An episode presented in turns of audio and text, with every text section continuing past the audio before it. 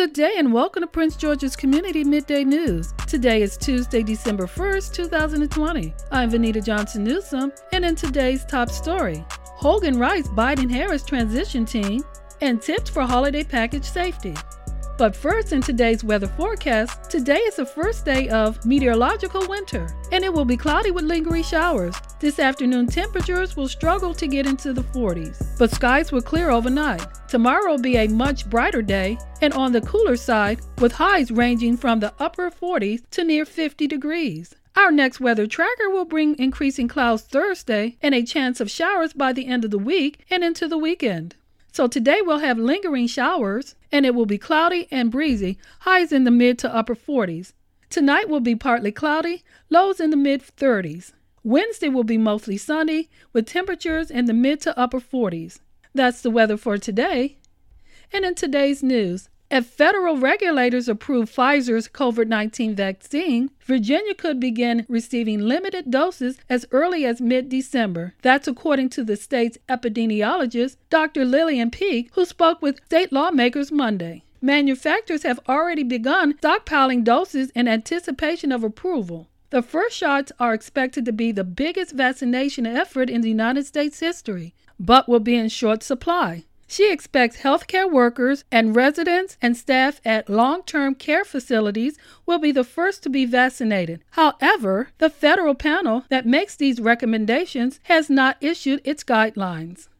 Josh Kurtz with Maryland Matters reports how Governor Larry Hogan has written a letter to Todd Kaufman, the head of Biden's transition team, laying out some of the state's priorities. Hogan opened his letter to Kaufman by congratulating Biden and Vice President elect Kamala Harris and their entire team. This gesture may not go over well with fellow Republicans who have been slow to acknowledge Biden's victory over Trump. Hogan urges President elect to prioritize a new stimulus relief package for states and small businesses struggling through the COVID 19 crisis. Hogan wrote how the states are fighting an upward battle to rebuild their economy and maintain essential services.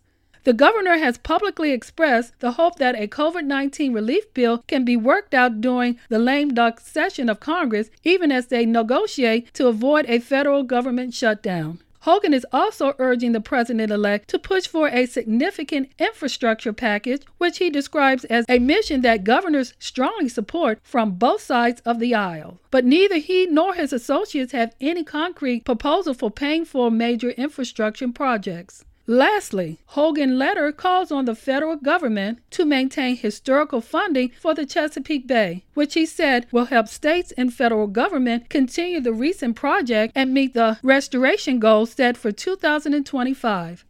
This is considered the most wonderful time of the year, also a time for gift giving. But unfortunately, because many people are mailing packages to friends and family, this is also a time when millions of people are falling victim to package theft. With the growth of online shopping during the coronavirus pandemic, that also means porch pirates are on the prowl this holiday season. That is why the United States Postal Inspector Service is asking people to educate themselves on how to avoid being victims to partial theft. For starters, postal inspectors suggest never leaving delivered mail and packages unattended whenever possible. For those who are going out of town for a few days, the post office offers holding services via online request. Letters and packages will be held securely at your local post office until you either pick them up or resume home delivery. USPS also allows senders to plan ahead and have recipients pick up their packages at their local post office. If worse comes to worst and your packages are stolen, don't panic. Call the Postal Inspector Service at 877 876 2455 or submit a request online.